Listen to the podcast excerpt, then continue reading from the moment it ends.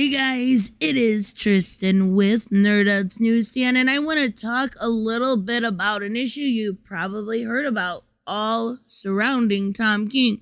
We're going to take a look at the tweets, but I want to approach this in a little bit different fashion because I think, I think Tom King is doing much more damage to his brand than he actually realizes, and by association, D C Comics as a whole.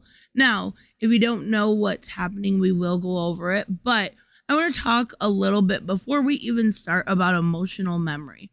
Now, there is a bunch of different types of memories and how we make them. There's conscious memory, there's emotional memory, there's episodic memory, there's semantic memory, but with the situation like this and how he is making people feel, it's only going to get worse. Now, if you think about opening a Word document on your computer, every single time you open that Word document, it is the same as when you have saved it, correct? So when it comes to our memories, every single time we access such memory, it is different. It is always usually in the way of getting more hyperbolic. So if you are a hunter and you shot a small deer, deer, every time you open up that memory, the deer is going to get bigger. If you got in a car crash, every time you open up that memory, the car crash got worse. It was much more, there was more glass, there was yelling, there was screaming. You see what I'm saying? Every time you open up that memory, something changes.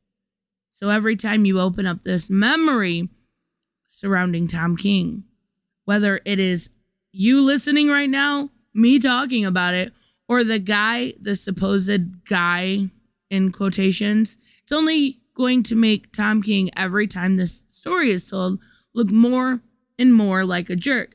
Your, your brain retains information about traumatic events and the feelings that are associated with it. It reminds people in a very smart way about important experience, whether it's danger, right? Or something hot or humiliation. And it stops you from doing the same thing over and over again. We also have this persistence in our memory. I'm sure there is a memory of you in high school where every single time you access that memory, you cringe. Or a persistence in a memory such as every single one of us probably remembers where we are when September eleventh happened. I remember exactly what I was doing. It's persistence. But the one type of memory I would say is most important here in this sense, in this situation, is mood congruent memory. It is that feeling you get when retrieving such memory or thinking of a person or thinking of an event, that feeling you get. And, and this can be as simple as being at your comic book store and not knowing what you're going to get and looking through titles and seeing Tom King's name on a book and remembering how mad that tweet, what we're going to talk about, or even this video, or thinking of his attempts to cancel Jay Lee, how that made you feel just by seeing his name. And it's a loss for him, and it's a loss for D C Comics, and it's nothing that even good P R can do at this point because you're still likely to pass on that title. Now, I will tell you, I am not a Tom, avid Tom King hater like some are. I do like some of his work. His vision was amazing. His Mister Miracle has been in my top three graphic novels ever for a very long time, ne- next to works like Kingdom Come. So I don't hate Tom King. I do feel like his Batman started off so strong to, to end on such a low note, losing half of its title. It went down an insane amount. It, it, the sales were down to seventy thousand, and then James Tynion comes back on, and it's back over one hundred thirty thousand again. So let's talk about specifically what he said, but the damage is done. The damage is done. People will remember how this made them feel, and that's really unfortunate for D C. Now, I know they are kind of pushing him in the corner, right? They had them on Rorschach, which is terrible. I dropped it, and I love Watchmen. They have, as a avid Batman reader, I read every Batman title. I dropped Batman Catwoman because it's that bad. I'll just read James Tynion's Batman or Rom V's Catwoman. I don't have to read that title. It's bad. Oh, I was liking a Supergirl, but two is the last one I will be purchasing just because I won't support somebody that treats their fan base this way. Just absolutely, there is no, absolutely no excuse for what he did. Now let's take a look at the original tweet, which is gone. This is an archive link. Um, he basically says, love seeing people at cons. Okay. But remember, uh, but yesterday we had a Rorschach cosplayer who took his mask off at the table. You think I swear a lot? What? Weird flex, bro. You think I swear a lot in comics? You should see me in person. Um, after an impolite talking to, Rorschach was escor- escorted from the con. Wear your mask. We're not fucking around. Weird flex sounds pretty derogatory in nature towards a person that, in my mind, I want to think that he said Rorschach because he's writing Rorschach currently. That's why I want to think it. And not because when you go on, you know, the replies, it says, oh, of course it was Rorschach. Of course it was, because, you know, Rorschach was known to be a, a this or that or an anti-masker. Anti yeah, the, the replies are ridiculous. But this is gone and since deleted. Now, let's talk about the fallout or the truth to the matter, if this person even ever existed, which I find it very hard to believe that they did. There seems to be some confusion about the mask. No, honey, there's no confusion. What you said is right here. This was all we needed to know. Okay. Um... Here's what happened. Mitch and I were signing at our booth at AwesomeCon, which has a strict mask mandate in compliance with Washington, D C's indoor mask mandate. Thousands of people all wearing masks. Now, I did go over the C D C guidelines just to make sure I know it is different from state to state. And being not from that state, I wanted to make sure I knew the guidelines. And he is correct. There is an indoor mask mandate, whereas where I live, there is not. Also, I want you to remember that these cons are making you be vaccinated. So everyone's vaccinated, everybody masked up, everybody is going by the rules, right? We spotted a dude in a Rorschach jacket. He was a cosplayer before, okay? Not wearing a mask a few feet from our booth, coming our way, okay? We noted this as kind of people helping us out on our line at the con. They went over and politely asked this dude to put his mask on. He ignored them and walked to the booth. I also want to add something here about comic book fans in general, and sometimes the writers may not understand this. There's a reason why a lot of us are avid comic book fans. A lot of people are on the spectrum, let's be honest there, and usually there's some sort of, and I'm not saying for everybody, maybe you just grew up on it and you love it. But a lot of us have a, lo- a little bit of emotional damage, and we find escapism within those people. We find something aspiring within those people. We find something that we're lacking within those people, and we love the heroics of it. For me, myself, I've been open about my, my personal demons, right? So when I see a character like Ted Kord talking about, you know, his... his issues with food, something I look up to, right? So I want to say that, you know, a lot of cosplayers, and I've done cosplay for years in the past, um, a lot of, and booth babes were, were there for a reason, because they may be pretty, but they may not be smart. They may be pretty, but they may not have the emotional stability that some other women have. And it's just how it is. It's unfortunate, but it's just how it is. We're all a little damaged, right? We're damaged goods. Uh, so, so that's why I love Harley. Okay, it all makes sense. So, cutting the line, dude came up to us.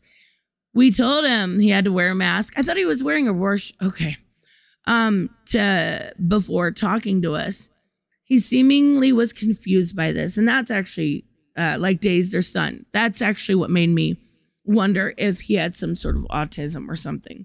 But finally, he took out a thin Rorschach mask, nylon stocking with ink, uh, but didn't seem to know how to put it on. It was tangled. Okay, see what I'm saying?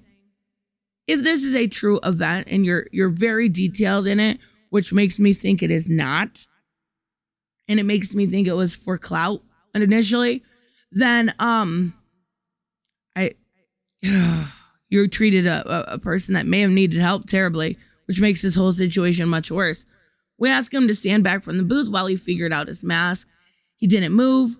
We asked again, didn't move. At this point, I sent some language his way. No regrets. That's a tough guy, right? Yeah. Cuss at your customers. He finally woke up a bit.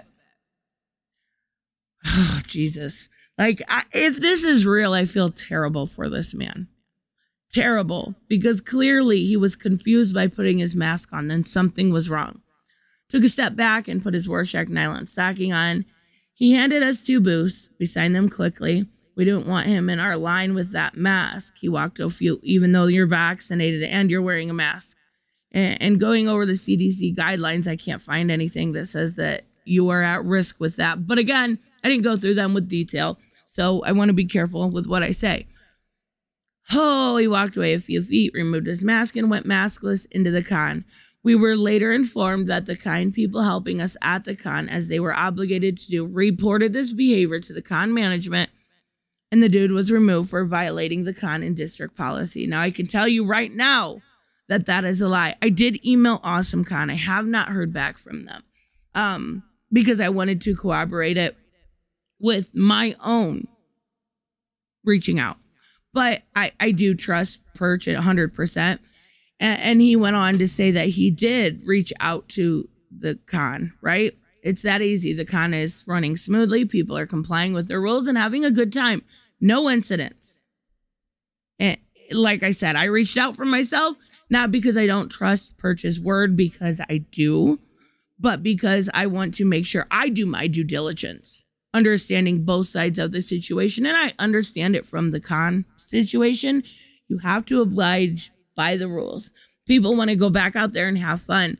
Then you have to be, you know, you have to have your, for something like this, you have to be vaccinated because it is a, it's privately owned. They make the rules. They just do. That's how it is. So I, I understand um, from their side of things. What I don't understand from, one hundred percent, what I do not understand from is what in God's earth thought made Tom King think that it was okay to first lie, probably second lie, but even so, if we're going about this like this is a real situation, what made him think that it was okay to treat a paying customer to the con who got vaccinated, who made sure they had a mask, even if it was in their pocket? Clearly they were confused, and we don't know why. We don't know the context around that situation. With the context that we were given, what made him think it was okay to treat someone that way? When you are at a con, I know there's a whole big discussion about customer service going around in comics. When you are at a con, you are representing the companies and company you are working for. So Tom King is absolutely representing himself. It is only going to do him well to treat people well. Again, back to that emotional memory. If you have a fond memory of interacting with James Tynion at a con, you will likely enjoy his comics more and be a repeat buyer. Something like this with, I had an amazing time talking to Stephanie Phillips the other day. I will absolutely be supporting her future endeavors. She treated me like a person. She talked to me like a person instead of like a giddy schoolgirl excited for an interview. She was amazing. And I will have that. Even if I don't remember what I asked, even if I don't remember in a year what day of the week it was, or what I was wearing, or what she was doing, I will remember that feeling of glee. And that is more important than remembering what Tom King said on Twitter or what his book even said. That feeling of happiness is worth is worth more to these companies than is something like being a okay with what Tom King said. And I don't think they probably were. But when you are at that con, you are representing those companies. You need to be fair to those companies and not come back. And I and I understand a lot of normies won't see this. A lot of, you know, just uh, maybe normie comic book readers that maybe don't have a pull list, but they go in twice a month. Maybe they won't see this. It's it's probably unlikely that a lot will. But the people that do are going to remember that you made them angry, that you made them feel for that person that was clearly confused. You made them feel like you like you wanted to give them a hug because you felt bad. Like, here, here's a free hug, honey. Can I, I'll give you my autograph. It's not worth anything, but here, here, let's just go have a coffee. You see what I'm saying? Really sad that he did this. I'm re- like, I was disappointed with Jay Lee, but I, how can you get any worse, Tom King? How can you get any worse at this point? Anyways, I know a title that I'll be saving money on each month. I will see you guys in the next one. Bye-bye.